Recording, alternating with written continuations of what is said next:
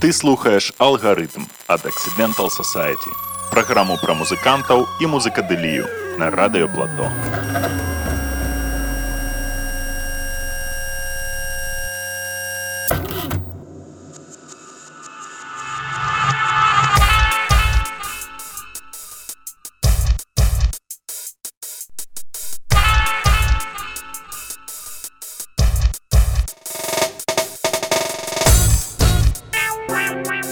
Программа «Алгоритм» от Accidental Society. Я Антон Триа. Сегодня мы приехали в компанию «Сома», где поговорим с Владом Кремером и Григорьевым Вячеславом. Людьми, которые стоят за уникальным производством и изобретениями вообще в музыкальной среде, в среде музыкальных инструментов. Поговорим о том, как откуда взялось начало этого всего, как вообще идет процесс и многом другом. Добрый день. Да, привет. Привет, привет. Может быть, немножко мы начнем от истоков, поговорим. А, Влад, вы как человек с богатым опытом, музыкант, продюсер, наверное, это было первое перед тем, как начались изобретаться какие-то инструменты. Да, то есть мой опыт и, скажем так, моя деятельность производителя, разработчика, прежде всего, музыкальных инструментов, безусловно, вытекает из э, моей собственной музыкальной деятельности. Значит, я э, с 15 лет музицирую всякими способами различными, приличными и неприличными. При этом профессионально занимаюсь музыкой с 98 -го года, и я этим, собственно говоря, зарабатывал на жизнь, то есть это была именно полноценная профессиональная деятельность, я не ходил в офис с менеджером, а по вечерам писал треки, я именно этим и занимался в свое основное время, и этим зарабатывал. И поэтому я был один из первых независимых электронных музыкантов новой волны уже, ну вот в постсоветское uh-huh. время который имел э, приличную историю. То есть имел, имелись лейблы, которые меня издавали, были всякие разные сотрудничества. Я с, с очень многими звездами русской, русского рока, ну, в основном рока, сотрудничал. И поэтому был хороший профессиональный опыт – как это все делается, зачем нужен синтезатор и какой он должен быть, я очень хорошо понимаю, потому что сам этим пользовался и пользуюсь много. И на самом деле это, наверное, наиболее сильный момент, почему удается делать какие-то интересные востребованные инструменты, потому что я музыкант и инженер в одном лице. Часто инженер это человек, который любит железяки, и в целом он более техническо логический человек, чувства человеческие ему чужды, а музыкант наоборот, он, ему чувства человеческие крайне близки, но вот все, что связано с математикой, с организованностью, угу. ему крайне далеко и неприятно. Соответственно, он не способен на инжиниринг, потому что инжиниринг требует э, точного подхода. Но вы изначально как инженер. Ну, скажем так, да, я сначала стал инженером, инженером начал становиться в возрасте 6 лет. Ну, довольно-таки... Вот. А музыкантом я понял, что хочу стать лет в 15, когда я послушал уже хорошую нормальную музыку. Ага. Тогда я понял, что я действительно желаю быть музыкантом. Да, я первичный инженер. Как с выступлениями вот сейчас, допустим, когда я так понимаю, тут кусок работы что же не маленький, да, чтобы компания работала и изобреталось, и, наверное, львиную долю времени уделяете непосредственно на, на железо, так скажем, на изобретения какие-то.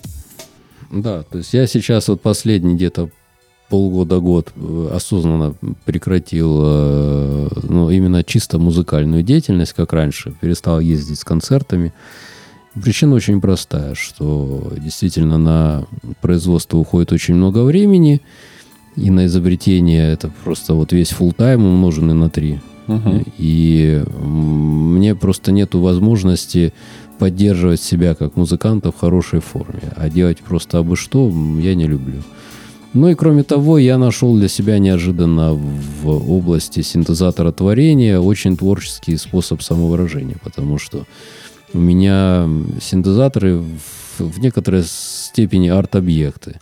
Мгм. И поэтому это произведение искусства, это видение, это, не знаю, мое мировоззрение туда запакованное в эти железяки.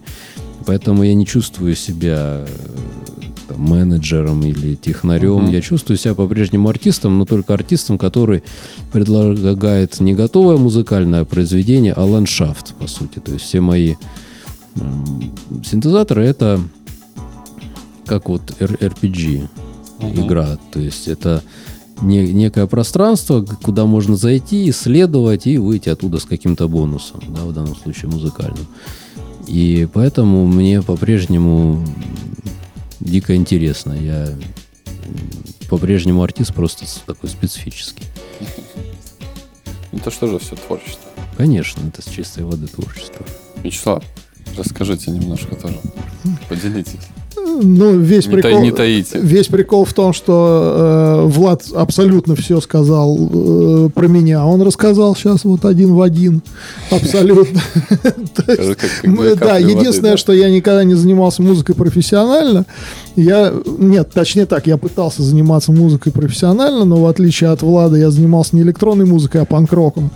Вот, и поэтому, например, у меня подход э, к творчеству, к инженерному, в частности, к музыкальному и вообще к любому другому творчеству, подход именно панковский. То есть вообще образ жизни панковский. То есть это, ну, не то, чтобы там живи быстро, умри молодым, вот, но в определенном темпе и эм, с определенной долей, э, ну, не знаю, раздолбайства, вот назовем так, так приблизительно. Я думаю, ба- балансируете друг друга нормально. Вот. э, Не, у нас, в общем, одинаковая э, история в плане того, что я тоже с 6 лет там стал инженером, хотя, может быть, раньше. Вот у меня как, как сознание включилось, вот из детства там, я сразу же э, уже держал в руках паяльник и что-то еще. То есть, как бы вот, как человек себя осознает, там некоторые с грудного возраста помнят еще, как сиську сосали. А я вот, например, этого не помню. Я сразу вот помню, что я открываю глаза, и как бы вот я уже с паяльником. И э, инженеринг для меня очень долгое время как бы был на первом месте, музыка на втором, музыку я всю жизнь слушал, то есть меня, чтобы я не плакал, э, отец усаживал перед, компью- пе- перед э, катушечным магнитофоном в наушниках Так. э, слушать различный э, рок хороший, там Pink Floyd я очень любил и прочее, прочее, прочее. Прививались, прививались. Да, да, да, конечно, С детства. с детства, да. И, э, соответственно, уже в сознательном возрасте, когда я начал заниматься музыкой непосредственно как музыкант, я, я инженерию не бросал. То есть я всегда там что-то паял, сочинял, собирал. И для меня, например, всегда была большая беда. То есть вот пока я занимался музыкой, осознанно пытался заниматься музыкой, для меня, для меня была большая беда. И я считал, что это для меня такое, ну, не знаю, наказание, что я пытаюсь одной жопой усидеть на двух стульях. То есть заниматься и музыкой, и инженерингом. И, и, то, и, и то, и другое требовало, в общем-то, все свободное время умноженное на три, как Влад говорит. Вот. э, Только столько времени и сил не было. Поэтому, конечно, когда я занялся синтезаторостроением, и вот действительно, как Влад говорит, в общем, это творческая реализация, и я вот нашел себя, то есть объединились вот эти два стула. Они В наконец од- в одно- слились, в да, одно, да, да. в едино, и вот, вот творческая реализация непосредственно при создании музыкальных инструментов, потому что, да, я, например, и Влад точно так же, то есть мы знаем, что э, мы инженеры, мы знаем, как это, и мы музыканты одновременно. Это, наверное, такое, ну, относительно редкое сочетание, да, я так думаю.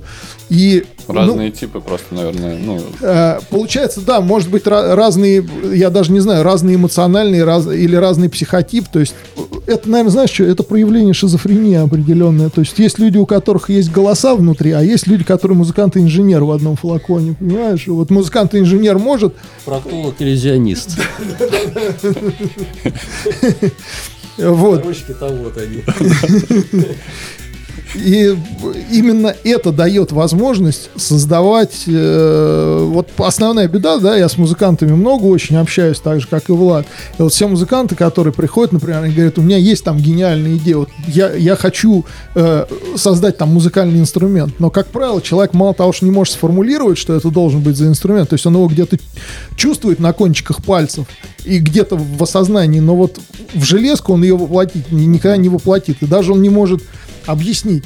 А у нас вот все достаточно просто происходит, то есть э, пришла какая-то идея на кончиках пальцев, и потом она формируется, формируется, формируется, и уже воплощается, вот творчески реализуется в, какую, в какую-то железку. Ну, слушай, может быть, тоже, знаешь, э, может быть такой момент, потому что, может быть, сначала была инженерная часть, да, и она как бы в определенном порядке, ну, систематизирует э, твой мозг.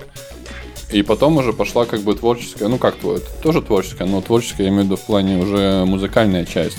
И, ну, может быть, если бы это было наоборот, да, то есть сразу занимался музыкой, но, а музыка-то она так более, как сказать, хаотичный, что ли, такой процесс, да, творческий, ну, вот такой в плане.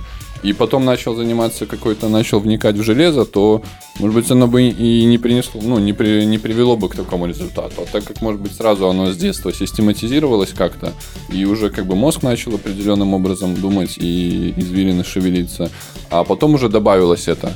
Ну, это если как бы вот профессионально заниматься, да, вот как мы занимаемся, да, а так есть огромное количество музыкантов, там, радиолюбителей или музыкантов-инженеров на любительском уровне, то есть, которые с- всю жизнь занимались музыкой, к инженерии не имели никакого отношения, но у них были технические задатки. Я таких очень много людей знаю, и они начинают что-то сначала DIY какие-то покупать, собирать, осваивают паяльник, но это все происходит уже в сознательном возрасте, то есть, если у нас там с ним все это происходило с глубокого-глубокого детства, какого-то дальнего, и э, для нас это как дышать. То есть вот инженеринг как дышать, и музыка как дышать то эти люди, они, в общем-то, вынуждены уже обучаться непосредственно в зрелом, скажем так, в возрасте, в осознанном.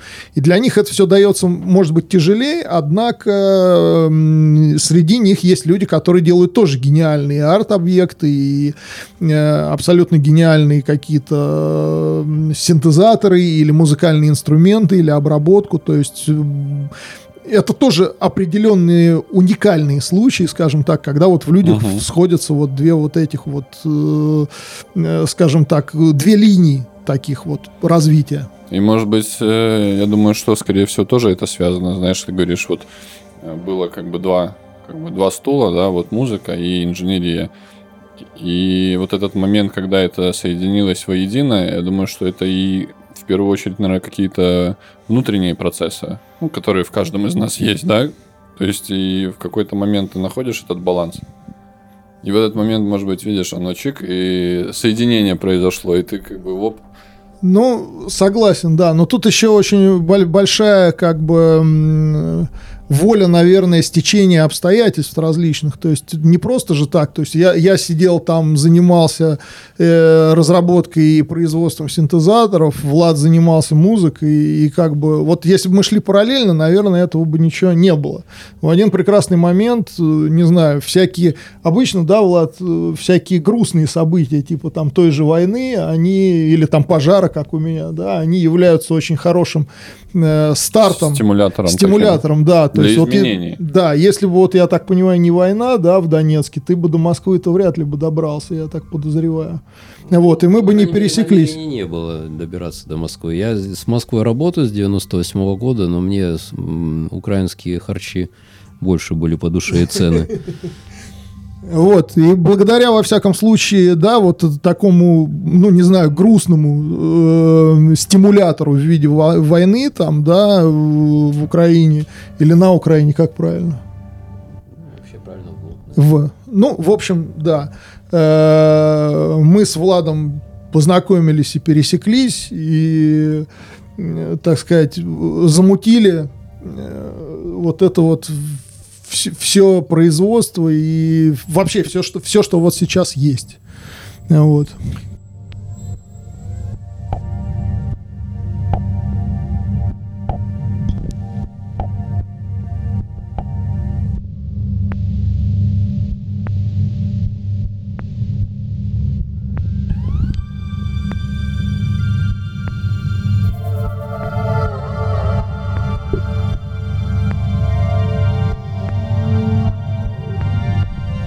А вообще, вот если говорить про отправную точку вот этого процесса именно самого, да, начала именно производства и изобретения чего-то. То есть это было что-то, что вот ты, допустим, какие-то использовал инструменты и понимал, что вот это нету того звука или того функционала в инструментах, которые представлены, и вот захотелось вот именно вот создать свое что-то или что-то другое было. Да, то есть это было интересное стечение, опять же, негативных обстоятельств, которые стали стимулом для позитивных. То есть, во-первых, рухнул э, рынок музыкальный в плане лейблов. И мои лейблы просто перестали существовать, на которых я издавался, так как я независимый артист, андеграундный.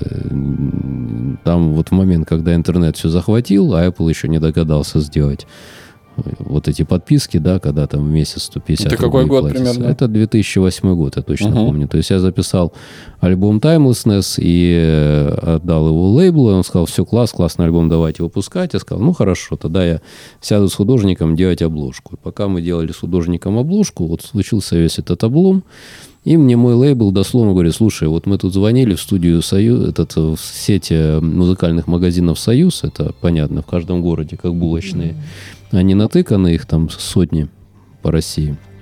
Вот они мне сказали, что последний альбом Киркорова по всей сети «Союз» продался тиражом 300 э, экземпляров.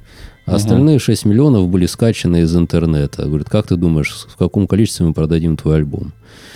И, соответственно, на этот, ну, я не скажу, что как бы вообще мы не видим смысла дальше работать, потому что не только с тобой, вообще со всеми. То есть, потому что это перестало быть бизнесом. Uh-huh. А если это не бизнес, ну, как бы, когда тебе 15 лет, там, 23 года, можно, сидя в подвале и, пожирая доширак, во имя космоса делать что-то там такое, там, жертвуя себе собой. Но если ты уже взрослый человек, у тебя есть какая-то ответственность, ну, и ты уже имеешь какой-то статус определенный в жизни, то а, быть уже бомжом как-то не хочется uh-huh. приличным людям. На этом очень многие обломались. Я знаю неплохо э, расклады, историю в отечественной музыке. То есть оттуда люди посваливали именно по финансовым соображениям чаще всего. То есть mm-hmm. закрылись Пьючи, Артеки, вот мой лейбл Цитадель. Просто это по каким-то причинам либо не вышло на расчетный уровень, либо оттуда упало, если там случилась какая-то деградация, как вот с этим рынком. Вот. А когда этого всего не стало, как-то просто сидеть, плодить мусор не хотелось в студии. Я перестал заниматься студийными работами, переключился на концертные деятельности. Сразу стал вопрос надлежащих инструментов, потому что в студии современный электронный музыкант, он работает как художник. То есть он ставит мазок, отходит, смотрит. Uh-huh. То есть эта музыка скорее рисуется, чем играется. И, по крайней мере, э, момент рисования настолько силен, что ты по многим вопросам очень сильно свободен. На концерте я, допустим, категорически не приемлю никакие секвенсоры типа DW, как сейчас люди в Эблтоне, там плей нажали, стоят, курят бамбук. Это, на мой взгляд, не концерт, это неуважение и к себе, и к слушателю так делать. И поэтому оно и деградирует экспериментально все эти перформансы. То есть, если играешь, то играй. Поэтому встал вопрос Живой, да, надлежащих инструментов, на которых я бы мог играть один, потому что, опять же, один из знаков времени, что все экспериментальные музыканты — это одиночки, большинство uh-huh. из них. Это первый момент. А второй момент — это то, что мне стало сильно не нравиться, что происходит на рынке, потому что там тоже интересные процессы, появление digital а и VST, и все туда переехало. В общем... Конкретизируй, что именно синтез, синтез переехал в компьютер. То есть весь поп-продакшн делается в компе. Если бы вот сейчас мне Мадонна заказала ремикс, я бы не, не факт, чтобы стал пользоваться аналоговыми инструментами или там аранжировками. Ну, как бы потому что э, деньги сейчас, если надо заработать денег, это прежде всего сердце любой студии, цифра, DW, и э, цифровые обработки, инструменты. Ну, как бы по многим вопросам это удобно. Затраты в первую очередь, наверное. Время, возможности, прежде всего, даже дело не в трудозатратах. То есть, да, у них у всех стоит полно аналогового барахла, но это вот как современная студия, знаешь, то есть там э, шкафы оборудования, но в итоге 99% делается в компьютере, и чуть-чуть, вот, вот ладно, вот тут мы вокал пропустим. Остальное просто нажито непосильным трудом и выкинуть жалко. Жалко выкинуть, да. Ну, в общем, тут есть тоже свои определенные тенденции, и Вот э, если до, до 2000 года индустрия шла вверх, я вот в Лос-Анджелесе на нами общался с Дэвидом Россумом. Это человек, который, собственно говоря, делал первые сэмплера. Это человек, который Дэйв Сми- инженер Дэйв Смита. Мгм.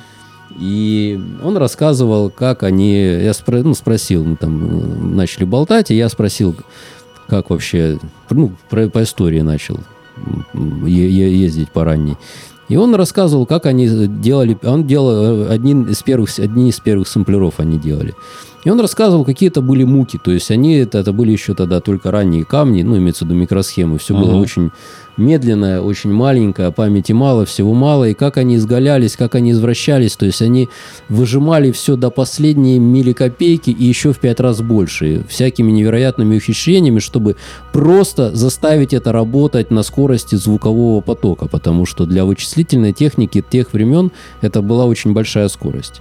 И Поэтому музыкальная индустрия, когда она зарождалась во всех сферах, она всегда работала на максимуме научных и технических возможностей. И так было ровно до 2000 года. Вот начиная с 2000 года началась деградация. Для меня последний великий синтезатор, вот действительно сделанный на пределе, когда это еще был, не знаю, какой-то кос- космоэзотерический порыв, а не просто там маркетинг, это был, э, были инструменты типа э, Korg Zivan. То есть, если его открыть, там внутри, я, по-моему, 40 насчитал DSP, что около того. Э, Там, ну, он у меня, правда, расширенный, там плата дополнительных голосов. То есть там 40 процессоров стоит, это действительно очень крутой синт, который был, естественно, как, как все хорошее, снят с производства очень быстро. Вот, и отправлен на помойку истории. Э, А потом началось, сначала начался Korg Electri- Electribe, если брать контору Мгм. Korg, а потом пришел и Korg Monotrон. И сейчас торжество идет, э, скажем так, не музыкальных идей внутри синтезатора, а форм-фактора. То есть, допустим, там торжество покет-оператора, торжество э, э, OP1 — это Teenage Engineering. То есть он тебе не предлагает никаких не то что новых, даже просто хороших музыкальных возможностей. Да, на, он, на нем можно что-то написать, но с тем же Коргом Z- Z1 движок Опивана и близко не лежал по качеству и крутизне. Ну а как же твой любимый дизайн? OP1 и OPZ это же вершина Ну, дизайна. дизайн должен со- быть, служить наполнению, а не доминировать. И вот э, единственное, что там хорошо, это форм-фактор. Да, то есть, что они помещаются в рюкзачок и цена. Ну, в случае с Опиваном цена огромная, а в случае с, с- вот, с покет-операторами и монотроном это цена обеда сытного Ну да. в Европе. То есть, соответственно, э, вот пошла такая деградация, которая мне сильно не нравится, потому что для меня музыка это такое еще. Я, ну, я старый пердун времен э, Джимми Хендрикса, там, Егора Летова, и мне поэтому в музыке другие вещи мерещатся совершенно. Я поэтому начал делать собственные инструменты, которые, с одной стороны, бы отражали дух времени, потому что время-то сильно меняется, да, а с другой стороны, чтобы они не носили характер... э, вот Времени, этих- ты имеешь в виду, ну, текущего времени, да, в котором мы живем, времени. да? Ну, потому что 808 драм-машина это клево, но у меня в голове уже какие-то другие звуки. Сколько можно играть на 808 и 909 и клонировать э, фильтр поливокса, я тоже не знаю, в общем. Хочешь что-то более вкусного и интересного. Ну, скажем так, э, то есть это, это безусловно, очень клево, но это уже сделано просто. Поэтому я начал делать собственные инструменты, потому что меня они перестали впирать. Я захожу в музыкальный магазин, и мне ничего не хочется купить. Я все пощупал, и мне ничего не интересно. Вот. По и... звучанию ты имеешь в виду? Ну, Или по звучанию, всему? по идеологии. Не, меня не прет. То есть я не загораюсь. Я помню, что я когда Z1 увидел, я, блин, я думал, надо, нифига себе, надо группу создавать. Что ну, там же есть формантный синтез, он поет этот инструмент человеческим голосом, и поет очень интересно.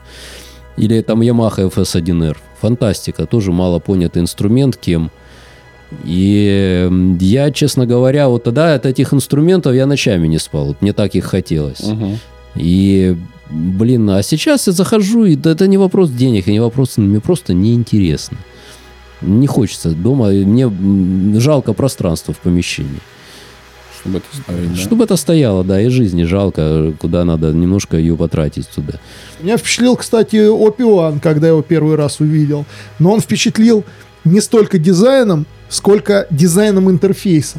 То есть вот я считаю, что на секвенсоре Опивана вот эта вот кассетка, которая там крутится, имитирует вот этот кассетный четырехдорожный магнитофон, плюс еще все фишки по поводу склейки ленты, я считаю, что это вот вершина пока, которая, которую еще никто не переплюнул на текущий момент. То есть вот именно дизайн абсолютно... На сегодня, да? На сегодня, да. То есть это абсолютно нестандартный подход к стандартному инструменту. То есть есть секвенсор, да, все се- секвенсор представляют это как кучу ручек, светодиодов и кнопок. То есть это либо электрайп, либо какой-нибудь там Roland MC505, либо пошаговый секвенсор там какой-нибудь из древности, действительно, где куча крутилок и там светодиодов.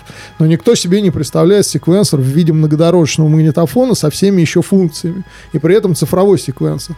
То есть где ты ленту крутишь, где э, есть все фишки, что ты если не вовремя нажал, он тебе не квантизирует трек, как в обычных там DAW-системах, да, то есть вот откуда нажал запись, оттуда и пишется. Что слышится, то и пишется в реал-тайме. Я просто почему об этом говорю, что вот, например, инструменты, которые создает Влад, да, и которые вот мы производим, они эм, очень близки к этому подходу. То есть, когда берется абсолютно, э, во-первых, какое-то очевидное решение, то есть вот оно лежало на поверхности, Просто гениально. очень простое, да, но это очевидное решение, оно всю жизнь применялось в совершенно другой области. Мгм. То есть, например, ну, не знаю, там, колесо от трактора, да, вот, вот все его представляют, что это колесо должно быть только на тракторе. По-другому, там, я не знаю, или, Ну не знаю, как да, на комбайне вот эта вот штука, которая собирает, да, там, э, Ты зе- в зерно. музыкальном инструменте не представишь себе. Да, в музыкальном инструменте. не колесо. представ- там, Да, и он берет это решение, в принципе, и устанавливает это решение в синтезатор в той, в той или иной степени. И когда все берут, вроде, блин, да, так вот, вот же оно, это же совсем просто. Вот, вот тут взял, вот пнул и покатил. То есть, но никто до этого не, не догадывался, и вот э, именно эти решения и вообще вот такое вот смешение, оно как раз вот и приводит к э, появлению своеобразных инструментов, которые нестандартные, которые всем нравятся, которые как раз удивляют людей. То есть вот почему, да, удивить нечего. Вот в магазин приходишь, нечем удивить. Все либо с клавишами, либо, либо без клавиш. Ну вот и тогда мы, да, подошли, как возникла, собственно говоря, Сома. Я начал выкладывать свои разработки в интернет, и просто бе- без какой-то специальной мысли. И обнаружилось, что очень много людей желают такие инструменты и чувствуют то же, и хотят того же. То есть, что есть готовая прямо ниша, есть готовая публика, которая не находит ничего иного. И поэтому Сома, она э, в этом плане был легкий старт, потому что мы сразу вышли с уникальным оффером, если говорить бизнес-языком, оффер, который не имеет конкурентов. Потому что вот такие вещи, как Лира, у них нет аналога. На рынке это действительно весьма своеобразная философия, уникальная и, и дизайн. В смысле дизайн от слова конструкция. И и структура. И вот, собственно говоря, когда я увидел, что это очень интересно и замечательно, и мало того, это бизнес, то есть э, бизнес, читай, могу посвятить этому все время, и мне будет чем кормить себя и семью. То есть мне не надо будет ходить еще куда-то на работу. Мгм. Я, конечно, все бросил, этим занялся, и вот занимаюсь по сей день. Какой был первый инструмент? Лира, Лира. Да, четвертая лира был первый инструмент, но там, получается, как только я заявил, как только я сделал четверку и сделал демо, увидел, что людям интересно, я сделал восьмерку буквально через 20 дней. И сделал уже хорошее демо, э, и людям стало настолько интересно, что уже наш, надо было часы проводить в почтовом ящике, отвечая на письма. Ну, поэтому, можно сказать, первый инструмент восьмерка, потому что люди сразу на восьмерку переключились Мгм. большинство людей желали покупать восьмую а не четвертую. Поэтому ее быстро сняли с производства. Ну, как бы одна, это половинка... Расскажи немножко, пожалуйста, про Лиру. Лира. Ну, если немножко, тогда это так. Значит, это достаточно необычная структура, когда у тебя есть 8 произвольно настраиваемых голосов. Получается, как Так. у тебя э, такой убогий восьминотный органчик с точки зрения количества клавиш. Но зато каждая клавиша имеет, как в старых, кстати, старые органы имели тот же принцип. Там еще тогда не умели делать делители частоты, да и дорого это было. Там просто каждая нота настраивалась одним переменным резистором. У меня эти переменные резисторы выведены наружу. То есть ты можешь их, во-первых, настраивать быстро и гибко, а во-вторых, на них прямо играть. То есть ты можешь на одной ноте играть мелодию, если ты крутишь этот переменный резистор. Но это только начало. А дальше идет самое интересное, то, что эти 8 голосов являются операторами достаточно сложного аналогового FM-синтеза. И используя различные там есть переключатели, которые э, выбирают структуру модулирования и крутилки, которые выбирают глубину модулирования. Вот если все это начинать крутить, то получается очень много необычных, интересных таких органических звуков, потому что все эти голоса начинают друг друга модулировать, и там получается уже целая бездна всяких звуков и возможностей, и это самая-самая самая сильная сторона. Ну и плюс еще ряд фишечек, няшечек типа дилея, который может сам себя модулировать. Вот. И вот это вот сделало специфический звук лиры. И да, и плюс я в этом инструменте, так как я с меня свалилась э, вот эта гора с плеч, которую я на самом деле очень не люблю. Вот Слава умеет с этим бороться, а я с этим даже не хочу бороться. Как заставить аналоговый инструмент строить. Потому что ну, в любом аналоговом синтезаторе две трети схемы это они посвящены тому и усилию, чтобы он просто хоть как-нибудь строил. Ну не хоть как-нибудь, а строил хорошо, uh-huh. профессионально, чтобы это был профессионально строящий инструмент. Вот. А я такой больше когда у человек, я пошел по пути наименьшего сопротивления, но не хотят они строить, значит и не надо. И поэтому у меня лира это микротональный инструмент, и на ухо настраиваешь здесь и сейчас эти осцилляторы, и дальше на них играешь. Ну и вот Э, плюс я максимально подключ... под... подчеркнул именно лохматую сторону аналогового синтеза. То есть у меня это даже не VCO-шки, не VCO, как положено, да, которые отвечают определенным сеткам и стандартам управляющего напряжения. Это у меня, по сути, байс. Вот этот управляющий напряжение, это у меня как это сказать, э, определяет рабочую точку, где этот генератор как, как колебается. И за счет этого там при определенном напряжении это осциллятор, дальше это становится фильтр, а потом и вовсе дисторшн. То есть uh-huh. он крайне нелинейный, и в этом вся прелесть. Я в лире максимально подчеркнул те стороны аналогового синтеза, с которыми мои предшественники в основном боролись, потому что когда аналоговый синтез затевался, это тогда был единственный вариант э, синтеза электронного. И, конечно, очень было важно, чтобы это был профессиональный инструмент для Пинфлойда, Типешмода. Так, а когда Жана. это было вот, примерно? 40-е, 50-е, когда аналоговый синтез возникал. Угу. Вот. А, ну и когда он был в своем рассвете, это 70-е. С 80-х у нас уже инструменты цифровые начались то сейчас, да, вот в айфоне ты можешь накачать цифровых синтов, которые идеально будут тебе строить. Зачем с ними сражаться? То есть я всегда, я никогда не любил, если есть уже 50 булочных в ряд стоит на улице, зачем 51 ставить? Поставь сапожную мастерскую, если тут она еще не стоит.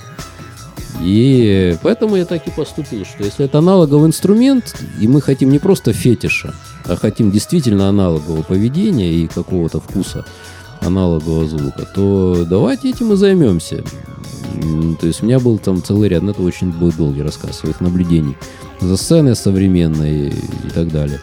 Я поэтому сделал вот такой парадоксальный инструмент, который идет по многим вопросам в разрез с тем, что принято и как принято в аналоговом синтезе, и попал очень даже хорошо в свою десяточку, потому что под это была потребность неудовлетворенная среди музыкантов, они ее получили дико счастливы. То есть люди лиру выделяют. Очень много моих пользователей говорят, вот есть синтезаторы и лира. И это как отдельное что-то. Отдельное. И, и это очень здорово, потому что синтезатор приходит и уходит, а лира остается. И люди, они не хотят ее продавать, менять. Очень мало инструментов на вторичном рынке, хотя уже наших инструментов огромное количество. Ну как огромное, большое количество для бутиковой компании, большое количество на рынке люди берегут, и они там их любят, когда еще они узнают, что все лиры, ну, как настоящий аналоговый инструмент уникальный, нет двух одинаково, точно одинаково звучащих лир. Они говорят, о, все, теперь я точно никому не отдам, не продам. И люди тату делают с серийным номером. Есть человек, который мне прислал фотографию, на ноге серийный номер вытатуировал свои лиры. Вот. То есть доходит до фанатизма. И это, конечно, нам только на руку работает. То есть вот так, так вкратце и возникла Сома из такого, из такой последовательности приключений.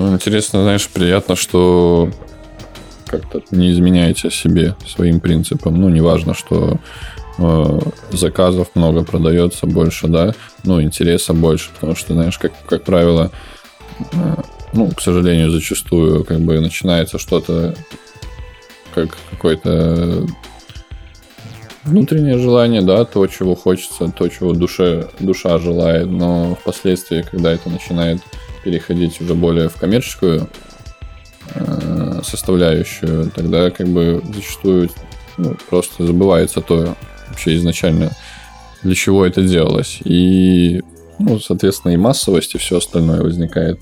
А когда это возникает, ну, последствия мы же все Тут мы понимаем. просто стараемся держаться грамотно. Дело в том, что такая опасность есть. И она опасность не только в малодушии, а в том, что если у тебя начинается бизнес, это как мультики с Простоквашино. Ты полдня за ним бегал, чтобы его сфотографировать, теперь полдня будешь бегать, чтобы фотографию отдать. Да, да, То есть построить производство это только полбеды, а вторая половина беды надо теперь его поддерживать, чтобы оно никуда не, не умерло. А тут и начинается гонка, потому что это актив, это ресурс, это люди, это зарплаты, это постоянные денежные затраты, и чтобы это крутилось, вертелось, это не ставится на паузу без убыток, без убытка, да. И тут вот и начинается суета, потому что ты, ну, короче, в бизнесе, особенно если неграмотно его, ну, недостаточно грамотно его вести, очень легко загнать себя в ловушку. Когда ты станешь заложником собственного успеха и собственных усилий. Вот. И вот тут, мне кажется, хватило на мудрости так не поступать. То есть мы независимые, как были, так и есть. Мы сами себе хозяева, мы никому не должны денег, ни у кого не взяли кредит, в том числе у покупателей. Мы не делали краудфандинг, мы не берем предоплаты, поэтому мы всегда имеем возможность быть- верными своими, самим себе и не прослыть нехорошими людьми. То есть мы в любой момент, вот, ну, ну, если мы решим, что хватит делать синтезаторы, надо там кроликов разводить, ничто нам не запрещает завтра сому закрыть. То есть у нас нет никаких обязательств. Или хватит делать синтезаторы, там, не знаю, хотим делать свистки. Да, там. из- да не важно, что, да. То есть мы вот э, верность себе, это прежде всего свобода делать то, что ты считаешь нужным. Но здесь еще немаловажный момент, наверное, потому что мы, как сказать, наверное, не настолько жадные, чтобы получить мировое господство, и нам не нужно получать там каждый день по прибыли чистой, там по несколько миллиардов э, в самой твердой валюте. Вот, поэтому мы работаем, я говорю, в свое удовольствие, мы делаем, ну, для нас это жизненный процесс, как дышать. И э, бесспорно, конечно, это бизнес определенный, но это э, не бизнес ради бизнеса. То есть это не приумножение там капитала э, конкретное. То есть когда люди э, вот для нас самое главное там создавать то, что нам нравится. Э, в нормальном же- жестком таком вот э, бизнесе, о, о котором как раз вот идет, наверное, речь, там э, для людей важно именно делать деньги из денег. Вот, вот мы не делаем. Первоочередные задачи какие ставят важно. Да, мы, мы, у, на- у нас первоочередная задача не делать деньги из денег, вот, и там не, не не, копить их в огромных количествах, то есть не, не наращивать, потому что для этого нужны инвесторы. Как только появляются крупные инвесторы и бизнес становится крупным, Ну да, дальше сразу, сразу да, обязательства, там, советы директоров и все дела, и тут бац, ты вроде бы выпускал, не знаю, там, нормальный продукт, а уже потом э, совет директоров и инвесторы скажут, что мы должны получать прибыль. Это Не такой уж он и нормальный. Надо Вот. в другом плане нормально Да, да, сделать. да, и все, и будешь выпускать там э, корку Волька. Тут есть очень простая закономерность, что, ну, к сожалению, там, простите, там, да, наверное, жесткое высказывание, но если взять 100 человек, из них 90 будет не очень умные. И так как мы живем в системе капитализма, да, грубо говоря, каждому раздали по рублю. Если тебе надо получить максимальное количество денег, ты вынужден рассчитывать не на самых лучших людей. А И поэтому ты и- и будешь иметь низкую планку. То есть ты должен ориентироваться на то, что Ну, на, самому на большую массу. да, самому тебе будет неинтересно. У нас есть возможность ориентироваться на лучших людей и выпускать то, чем, бы, чем мы сами с удовольствием пользуемся. Мгм. Потому что я сам именно на своих инструментах наиболее с удовольствием и играю. На текущий момент, вот могу от себя сказать, да, мы совершаем э, самую главную ошибку технологического бизнеса и совершаем ее со- сознательно. Мы делаем продукт, который не ломается. То есть мы делаем его максимально надежным, из, максима- из максимально надежных комплектующих, ну, насколько это возможно, в общем, в наших реалиях, скажем так. Мы каждый прибор проверяем, и у нас делается ручная сборка. То есть у нас человеческий фактор сплошь и рядом. То Всех мы- приборов, да? да, мы не делаем автоматизированную сборку и таким образом не удешевляем себестоимость продукта. То есть у нас все этапы контроля, все проходится вручную, везде сидят люди, все контролируют, мы оказываем техподдержку по каждому прибору и так далее. В современном технологическом бизнесе и в крупных технологических компаниях делают все с точностью да наоборот. Там основная задача это запланированное устаревание, это после гарантийного срока год или два прибор по тем или иным э, причинам должен выйти из строя. То есть, причем это делается намеренно. Вот я, например, лично сталкивался с газонокосилкой, которая очень качественно сделана, но продается очень дешево, и в ней стоит микропроцессор, который на количество включений просто. И потом она ломается радостно. То есть он вырубает и перестает ее включать через определенное количество включений. И э, я говорю, таких вещей очень много для того, чтобы бизнес, крупный бизнес технологический, он работал. То есть вещь должна устареть или сломаться, ее должны выбросить, она технологически должна быть сделана таким образом, чтобы она была максимально неремонтно пригодна. Вот, она должна рассыпаться в руках. То есть идеальный, мне кажется, там идеальный э, электронные, идеальное электронное устройство или механическое устройство, это как биоразлагаемый пакет. То есть он должен вот спустя там свой срок эксплуатации, 2-3 года, он должен просто в руках вот так разложиться, как вода, просто так раз, Между и пальцев. да. между пальцев, да. И человек идет покупать новый. Тогда компания может работать. Мы э, так не делаем. То есть мы не можем. Я, я считаю, что мы не можем себе позволить так делать. вот. Потому что мы действительно работаем ну, для максимально там для максимального количества лучших людей с максимальным качеством.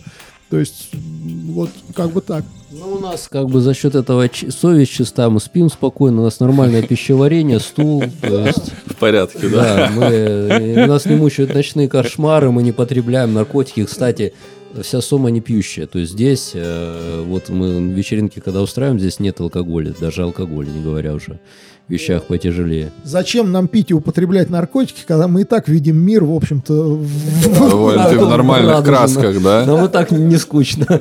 Вот. И та- тоже, если добавить в плане вот этой политики, также мы не, не делаем вот такой очень э, известный в современном мире хитрость, когда сначала бритвочка с одним лезвием, потом с двумя, потом с тремя, потом с тремя и полосочкой намазанной.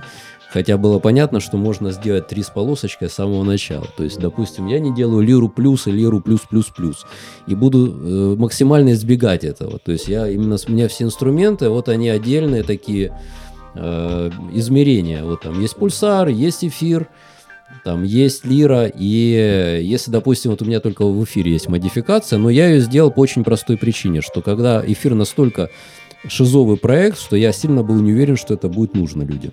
Я поэтому миру показал прототип, вот, ну, тот, как, как он был. Я его довел до промышленной стадии и э, сделал публикацию, чтобы посмотреть, это вообще интересно или нет. И когда увидел, что это интересно, тогда я его, ну, по сути, доразработал уже до какого-то До- состояния, допи- чтобы я сам уже, был доволен. Да, но это не было умышленно, потому что вот была первая версия, давайте. Причем он это сделал в процессе производства, и поэтому всю первую версию эфира пришлось, в общем, пустить под нож и в брак. То есть мы, мы, мы потерпели Но не все, убыток да, там сознательно. 450 плат, правда, не спаянных лежит, да, то есть это было мое, ребята, оплачиваю эти убытки, потому что, опять же, вот я в целом мог первую версию эфира счастливо продавать три года, а потом начать вторую продавать, но я, как только понял, что будет вторая, чтобы люди вот не делали вот это, Да-да-да. не тратили деньги, я максимально быстро себе в убыток запустил вторую версию, то есть ну, как бы это наша ответственность. Мы считаем, что помимо того, что надо зарабатывать бабло, надо еще и что-то хорошее. делать. Отда- Отдавать, да. Скажем так, пока мы можем позволить себе брать на себя такую ответственность, мы ее берем. Как только мы не сможем позволить брать на себя такую ответственность, мы либо придумаем... Кроликов, кроликов Да, будем мы- мы либо. Начнем продавать оружие, детей и наркотики.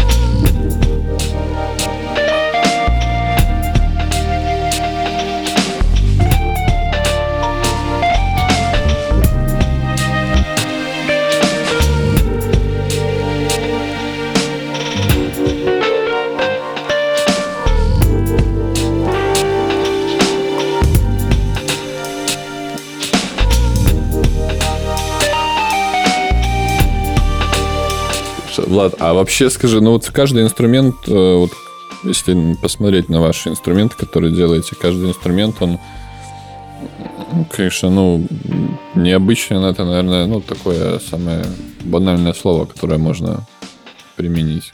Откуда берется вообще начало, вот когда ты понимаешь, как- что ты хочешь изобрести, вот какой инструмент и как он должен звучать, и что он, какая его философия вообще должна быть? Берется из моего бэкграунда достаточно богатого и, и- и безумного, потому что я много чего в жизни проходил, достаточно разносторонний человек, и во мне мешается невообразимым об- образом множество культур, взглядов. То есть во мне, начиная с каких-нибудь индийских традиций, э, эзотерических или там шаманизма африканского, и заканчивая современной наукой, причем хорошей, правильной и не, не попсовой, или какими-то даже околонаучными исследованиями. Фильмы Хичкока и сериал «Менты». Вот. Ну, Хичкок-то ладно, а менты тут при чем? А, я имею в виду... Я понял. Ну, да, наверное, пожалуй, да. То есть лира тревожный, сюрреалистический тревожный инструмент. То есть сюрреалистический, как Хич- Хичкок, и тревожный, как сериал «Менты». В этом есть правда, да. Ну вот. Я поэтому... У меня... Я очень специфический человек. У меня на многие вещи свой взгляд часто крайне необычный. То есть я многие вещи делаю наоборот. То есть вот куда все бегут, я туда не иду. И иду в некоторой противофазе. Поэтому это не, не, не мой выпи- не, не выпендреж, не то, что я сижу, думаю, так, главное не сделать как все. Просто действительно я так чувствую, так вижу и так хочу. То есть я в какой-то степени создаю свой микрокосмос, в котором я бы чувствовал себя уютно дома. И для этого микрокосмоса нужна определенная вибрация. То есть для меня синтезатор это прежде всего эмоциональное явление. Я Мгм. как инженер могу с полной ответственностью заявить, что объективных параметров у синтезатора очень мало. То есть, да, там есть э, единственное, что, о чем можно сказать более или менее объективно, как он хорошо строит, например, да. Но и то, есть синтезаторы, которые любят именно за то, что они не очень хорошо строят. Там, например, Polyvox. Ну, то есть кто-то их за это ненавидит, но в целом, вот, э, по-моему, Слава, да, ты э, в, э, вот в старых советских синтах делал идеальную схемотехнику, и становилось тошнотворно неприятно. Бывало, да, такое бывало, да. Когда дорабатывал разные синтезаторы советские, убирал из них там болячки, вот, их детские, и все сразу переставало вот... То есть фишечка терялась. Да, да, да, Да, да. вот Да. за, за которую любит этот синтезатор. Поэтому э, у меня масса таких экспериментов. Я вообще для меня э, все советские синтезаторы, они, э, как сказать, как дети коррекционной школы. То есть их очень хочется поправить, но теряется, наверное, свой шарм. То есть, если, например, ребенок поправишь, заика... да. ну да, то есть ребенок заикался, и у него был, например, свой определенный шарм вот в этом заикании. Его откорректировали, он стал нормально разговаривать, и он стал обычный, как все, или там еще да. хуже. Поэтому вот э, здесь я очень люблю экспериментировать над советскими синтезаторами, потому что это действительно бесконечное поле. Почему Просто. именно советскими? Ну, дело в том, что, например, э, к синтезатору э, марки МУК у меня докопаться не к чему. То есть у у меня к нему нет, да, у меня нет к нему претензий. Его наоборот раскорректировать может надо. вот, да. А, например, к какому-нибудь синтезатору, ну, не знаю, там... э, да тот же Polyvox, да. Там, там, там е- есть над чем поработать. Вообще советские синтезаторы, это уж если так чуть-чуть в сторону в эту уйти, это м, уникальные изделия. Во-первых, они с другой стороны, которые уже не существуют. То есть это э, я их воспринимаю как синтезаторы, которые прилетели с другой планеты.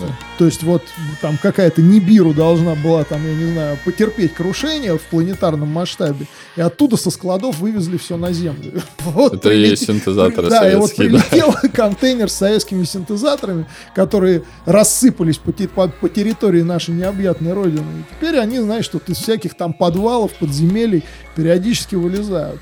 Но самое главное, это как изготавливались эти синтезаторы. То есть это огромная история. Я очень хочу сейчас снять документальный фильм на эту тему, потому что я знаю достаточно большое количество разработчиков, которые, слава богу, еще пока живы. и Они разрабатывали культовые синтезаторы. Советские Алиса, там Том 1501, Polyvox, Мгм. э, Ритм 2. И в принципе, мое представление о том, как это производилось все на заводах, на советских, то есть, когда надо было гнать план по товарам народного потребления, а на заводе там, на каких-то заводах работал просто алкашня, которым было вообще по барабану, что это музыкальный инструмент, то есть, они воспринимали и, музык- и музыкантов, да, э, ты где учишься? В музыкальной школе. Боже, этому еще и учат.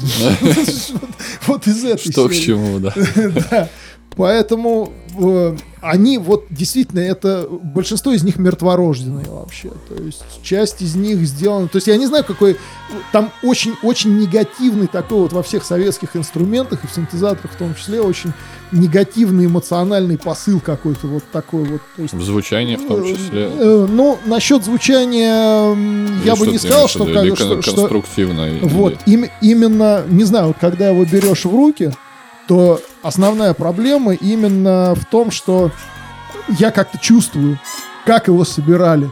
Там могу представить себе людей внешне, мгм. как вот они выглядели, о чем они думали, эти люди, которые делали. То есть у меня попадали синтезаторы, например, на которых половина проводов не было припаяно просто, потому что надо было гнать план, там смотришь, дата выпуска декабрь, там какого-нибудь 88 года.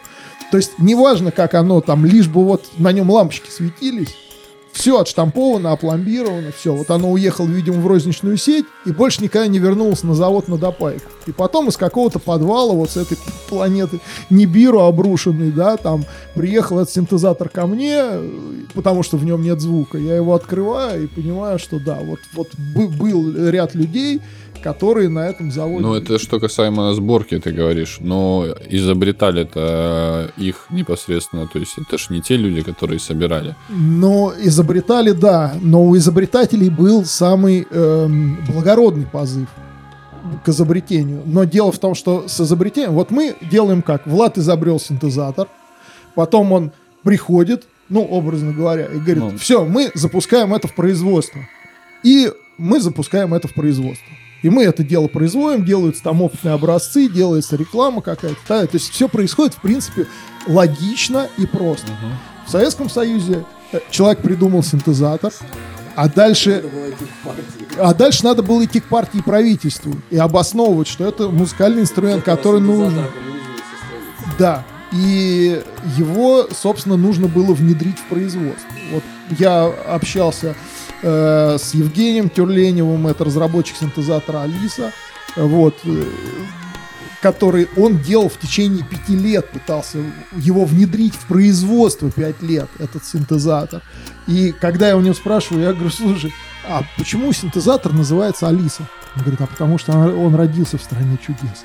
То есть вот синтезатор назвали именно Алиса, потому что он родился в стране чудес. Я говорю, а почему номер 1377? Он 13 это всякая чертовщина, а 77 год это когда я его придумал. А Но внедрили... это добровольное было у них, ну, в то время? Ну, э, они, да, придумывали они добровольно эти синтезаторы, то есть, но потом появился некий такой НИКТИМП, это научный институт, вот, э, по музыкальным инструментам, который уже там разнарядки на заводы свыше. Угу. Ну, это вот. позже уже. Да, да, да, но в основном там очень много всяких вещей. Например, замечательные синтезаторы э, советские Каданс, Э, которые очень, очень редкие. Я вот знаком с разработчиками. Вот у меня попался один синтезатор, на котором колесо пич двигаешь вниз, а нота идет вверх. И наоборот. То есть как бы оно перевернуто. Э, я думаю, ну, наверное, ошиблись на заводе, что не бывало. Там торопились, ошиблись, перепутали провода. Беру еще один каданс, благо он приплыл ко мне. Включаю, настраиваю, все то же самое абсолютно. Колесо двигаю вниз, пич ползет наверх. Звоню разработчику. Я говорю, Ген, слушай, открой тайну. Я говорю, почему на кадансах было сделано колесо печа, ты двигаешь вниз, а строй ползет вверх. Я говорю, что врага запутать. Или в этом был какой-то сакральный смысл и так далее. Он так задумался, говорит, очень странно. Вообще у нас, говорит, были на тот момент, мы знали, что такое Yamaha, что такое Roland. Уже появились синтезаторы с колесом Питча, и мы знали, что если двигать наверх это колесо, то звук должен идти вверх. Если вниз, то вниз. Почему, говорит, мы так сделали? Говорит, очень странно.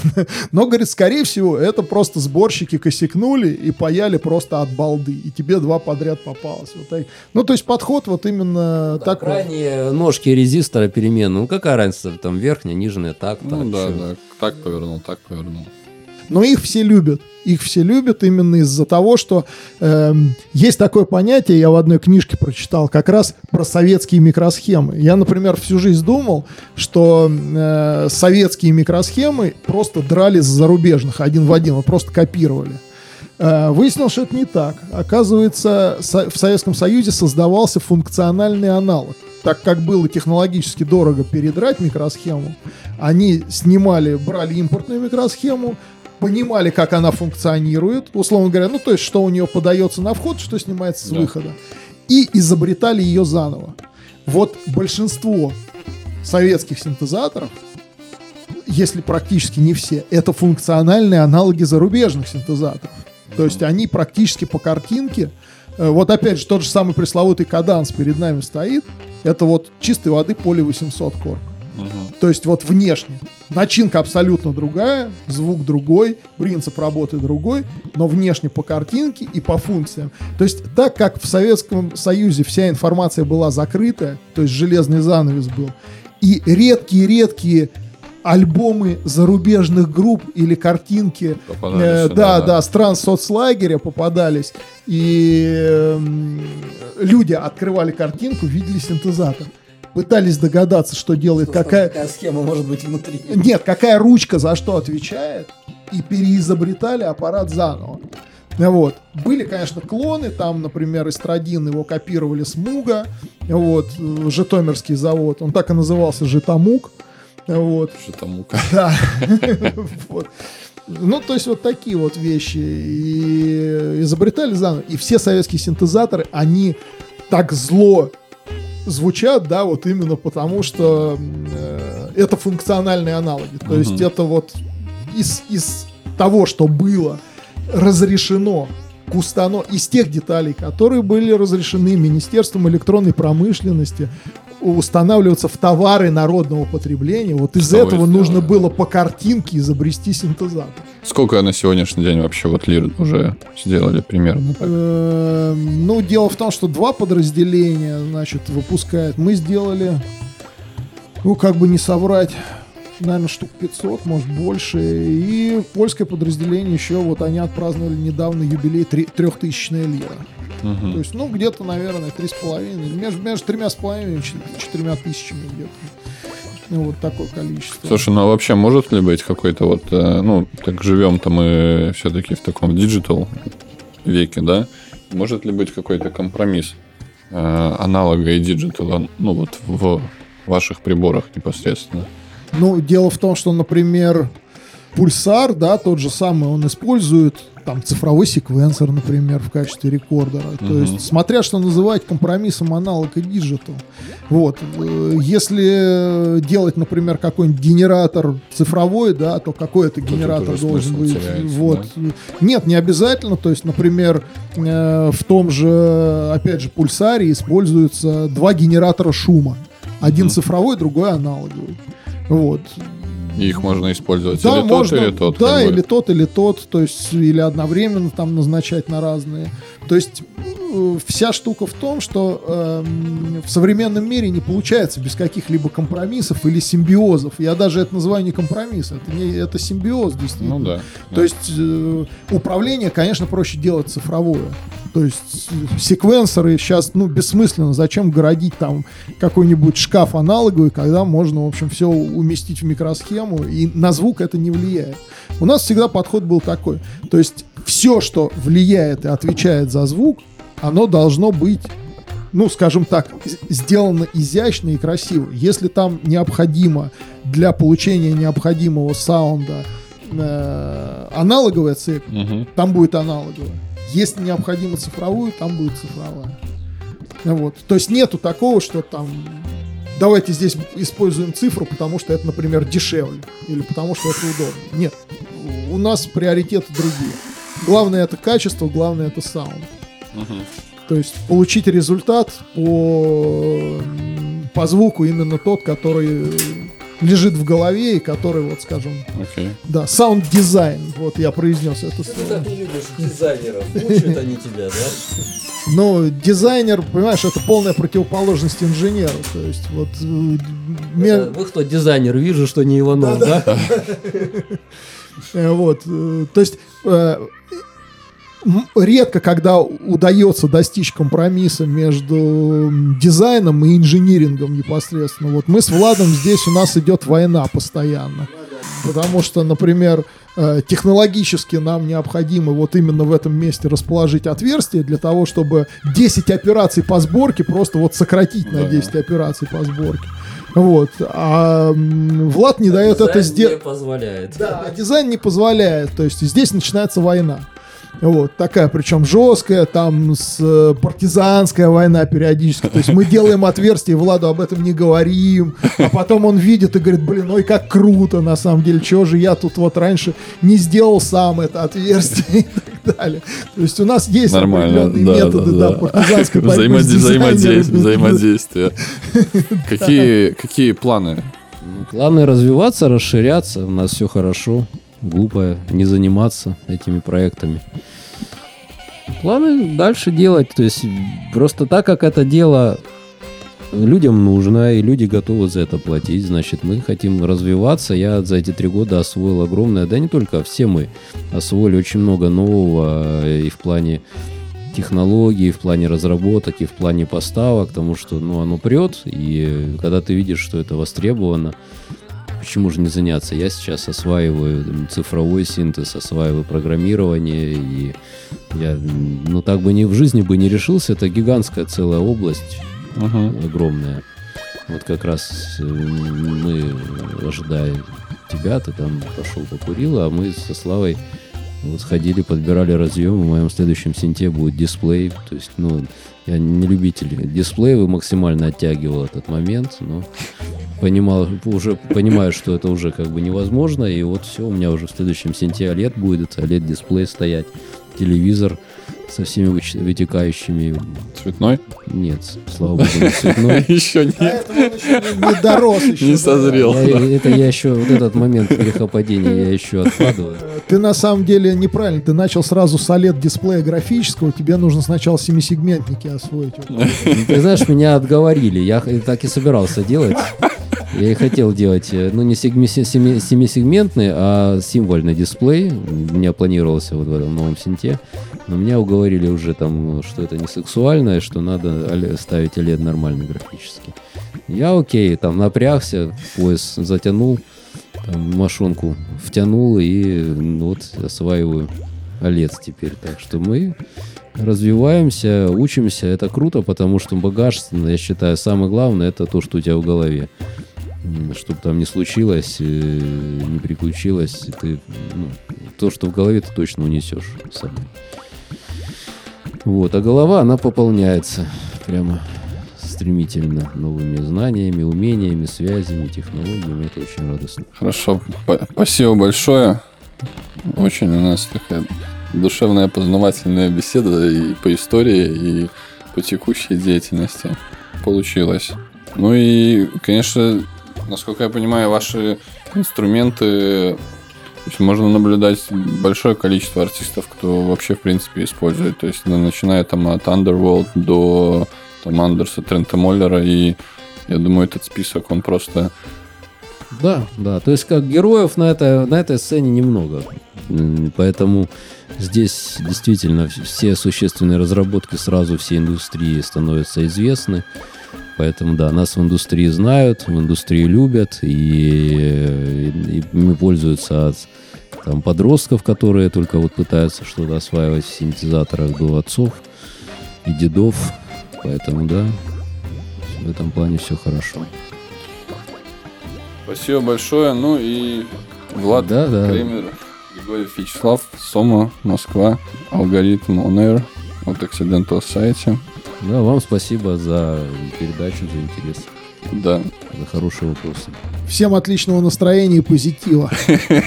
После такой передачи по-другому быть не может. Даже если на улице будет серость и непонятно что, то я думаю, все равно... Да, творите, двигайтесь вперед. В общем, все преграды у вас в голове.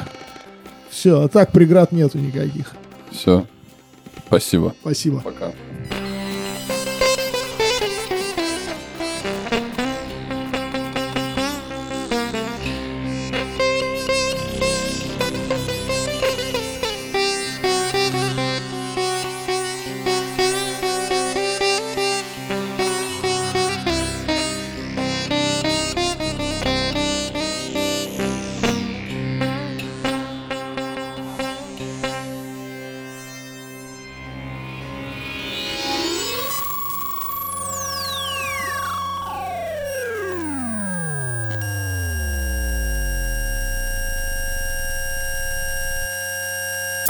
Слухаєш алгоритм від Accidental Society.